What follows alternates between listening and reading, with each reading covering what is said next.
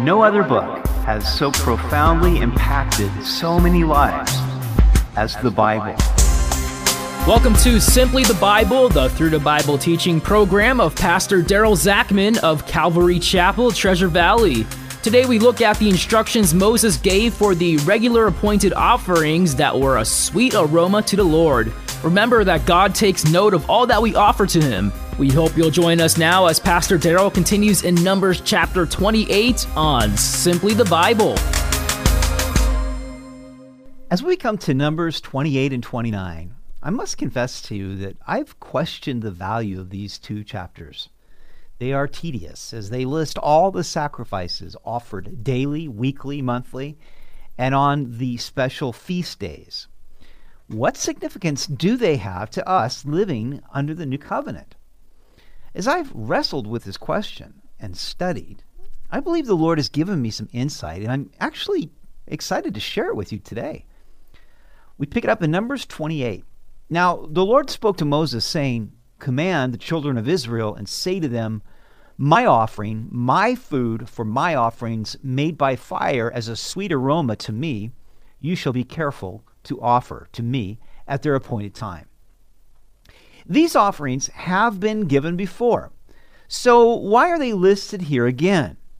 True, it was a new generation, and perhaps they needed to be reminded. But verse 2 really is key to understanding chapters 28 and 29. The Lord is speaking, and the words my or me appear five times. My offering, my food, for my offerings made by fire, as a sweet aroma to me you shall be careful to offer to me at their appointed time. It is obvious that these offerings are for the Lord. God did not want his people to forget about him. Now, during the 40 years in the wilderness, the children of Israel were prone to forget about God. Life had been hard. Many of their countrymen had perished in the plagues, and all that generation, 20 years and older, that left Egypt had perished in the wilderness. Only Joshua and Caleb from the older generation would enter the promised land. While they were in the wilderness, no mention is made of offerings being made to the Lord. So much was said of the offerings while they were at Mount Sinai, and so many sacrifices were offered there that they are conspicuously absent during this span of 38 years. We have a window into the spirituality of this period through the prophet Amos. Amos 5:25 says, "Did you offer me sacrifices and offerings in the wilderness 40 years, O house of Israel? You also carried Sikkuth, your king, and Kiyyun, your idols, the star of your gods which you made for yourselves." The Septuagint, the Greek translation of the Hebrew scriptures, translates Sikkuth as the tabernacle of Moloch and Kiyyun was a pagan deity thought to be the planet Saturn. So during the time that they were supposedly the Lord's covenant people, they were in fact making and worshiping idols. If this was the way they treated the Lord in the wilderness, then how would they treat him when they crossed the Jordan River and had many battles to fight? Would they make it their priority to worship Yahweh? God thought it was necessary to remind his people of all the appointed offerings. Now, how does this relate to us? I believe the application is this. As the children of Israel were prone to neglect worshiping the Lord, so are we prone to neglect our worship of God. Our neglect of worship consists of failing to center our worship on the person and work of Jesus Christ. Much of what passes for worship is really all about us. We may not worship Moloch or Saturn, but we so naturally enthrone ourselves. Our standard of worship is whether we are blessed. Is the music too fast or too slow? Are they singing the songs I like? Are there too many hymns or too many contemporary songs? Is it too loud or too soft? Is the worship leader leading or is he performing? Then, after we've entertained such thoughts as these, we say that we have worshiped the Lord. Really? I find this key verse in chapters 28 and 29 to be the central theme that worship is purely for the Lord. But there is something else that is central to these chapters. It has to do with sacrifices. There are 71 verses in Numbers 28 and 29. 13 allude to sin offerings, and 58 concern sweet savor offerings, consisting of burnt offerings, grain offerings, and drink offerings. How are we to relate those sacrifices to us today? Very simply, every sacrifice pictures Jesus. The sin offerings picture his work for us on the cross to redeem us from our sins. They are God's great gift to us, for greater love has no one than this to lay down his life for his friends. And Christ laid down his life for us to forgive us of our sins. Whenever you come across a sin offering in the Bible, it points to the cross. And the cross is the everlasting signpost of God's love for us. That's what Romans 5 8 says. God demonstrates his own love for us in this while we were still sinners, Christ died for us. But what are we to make of the burnt offerings, of which these two chapters and Numbers are chock full? They picture the consecration of Christ to God. This truth is brought out in Hebrews 10 5 through 7. Therefore, when he came into the world, he said, Sacrifice and offering you did not desire, but a body you have prepared for me. In burnt offerings and sacrifices for sin you had no pleasure. Then I said, Behold, I have come. In the volume of the book it is written of me, to do your will, O God. The sacrifices of bulls, rams, and goats was insufficient to satisfy God. They were only sufficient inasmuch as they foreshadowed the greater sacrifice of Christ. God prepared a body for his Son but the ultimate purpose of that body was to be offered as a living sacrifice, holy and acceptable to God.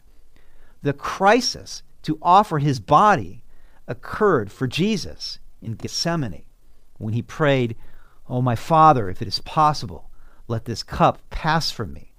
Nevertheless, not as I will, but as you will.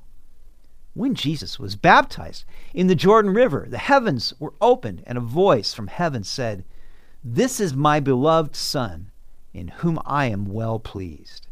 And then again on the mountain where Jesus was transfigured before Peter, James, and John, and a bright cloud overshadowed them, and a voice came out of the cloud saying, This is my beloved Son, in whom I am well pleased. Hear him. But God was most pleased in his Son's willingness to offer his own body we read in the last two verses of Isaiah 53 He shall see the labor of his soul. That is, God shall see the labor of the soul of his servant, Jesus Christ, and be satisfied by his knowledge. My righteous servant shall justify many, for he shall bear their iniquities. Therefore I will divide him a portion with the great, and he shall divide the spoil with the strong. Because he poured out his soul unto death, and he was numbered with the transgressors. And he bore the sin of many and made intercession for the transgressors. God was pleased in the offering of his Son. Therefore, the sweet aroma of the burnt offerings had nothing to do with the smell of barbecued meat. It had everything to do with picturing the willing sacrifice of Christ as an act of pure devotion to his Father. But God wanted his people to share in this remembrance. And that is why, on the eve of them entering the promised land, he reminded them that these appointed offerings were to be perpetually offered to God. They were his offerings, foreshadowing the offering of his Son. They could not and must not be neglected. Verse 3 And you shall say to them, This is the offering made by fire, which you shall offer to the Lord two male lambs in their first year without blemish, day by day, as a regular burnt offering. The one lamb you shall offer in the morning, the other lamb you shall offer in the evening. And one tenth of an ephah of fine flour as a grain offering mixed with one fourth of a hin of pressed oil. It is a regular burnt offering, which was ordained at Mount Sinai for a sweet aroma, an offering made by fire to the Lord. And its drink offering shall be one fourth of a hin for each lamb. In a holy place you shall pour out the drink to the Lord as an offering. The other lamb you shall offer in the evening. As the morning grain offering and its drink offering, you shall offer it as an offering made by fire, a sweet aroma to the Lord. These were the daily burnt offerings of two spotless male lambs, one in the morning, one in the evening. Each lamb was offered with a grain offering of two quarts of fine flour with one quart of pure olive oil, and a drink offering of one quart of wine. As I've already mentioned, the burnt offering speaks of Christ offering his body. The grain offering speaks of fellowship, and the wine speaks of joy. Verse 9 And on the Sabbath day, two lambs in their first year without blemish, and two tenths of an ephah of fine flour as a grain offering, mixed with oil, with its drink offering.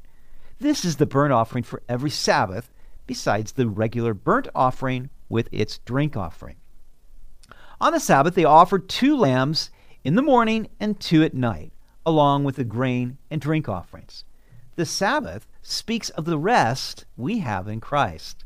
We rest from our own works of the law for salvation and for righteousness.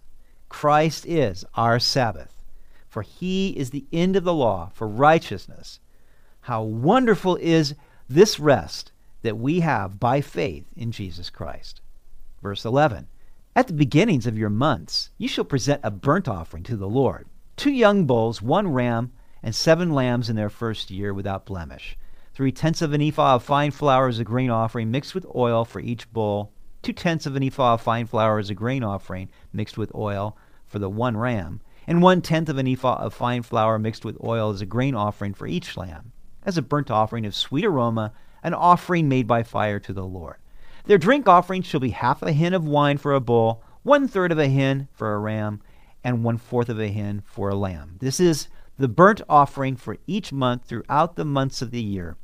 Also, one kid of the goats as a sin offering to the Lord shall be offered besides the regular burnt offering and its drink offering.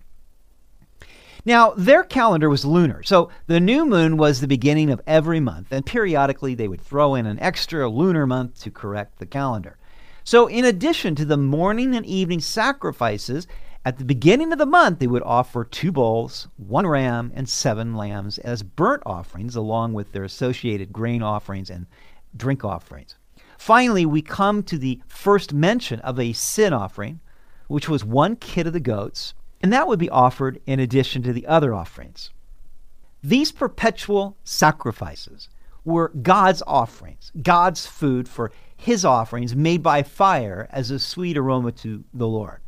The children of Israel were to be careful to offer them to God at their appointed times. They were the expressions of worship and constant reminders to Israel that they were God's covenant people. But most importantly, they were a sweet savor to God of the fragrance of the sacrifice of his Son. If we would be the worshipers that God seeks, then we must be careful to faithfully honor him with the worship he desires. That is worship in the Spirit that is focused on the person and work of Jesus Christ. This worship is a sweet savor to God and a perpetual reminder to us of Christ's amazing love. You've been listening to Simply the Bible, the Through the Bible teaching program of Pastor Daryl Zachman of Calvary Chapel, Treasure Valley. For more information about our church, please visit our website at calvarytv.org. To listen to any previous episodes, go to 941thevoice.com Click on Program Archives and scroll down to Simply the Bible. Tomorrow we conclude Moses' instructions for the appointed offerings by looking at the fall feasts and their offerings. We hope you'll join us as we continue in the book of Numbers on Simply the Bible.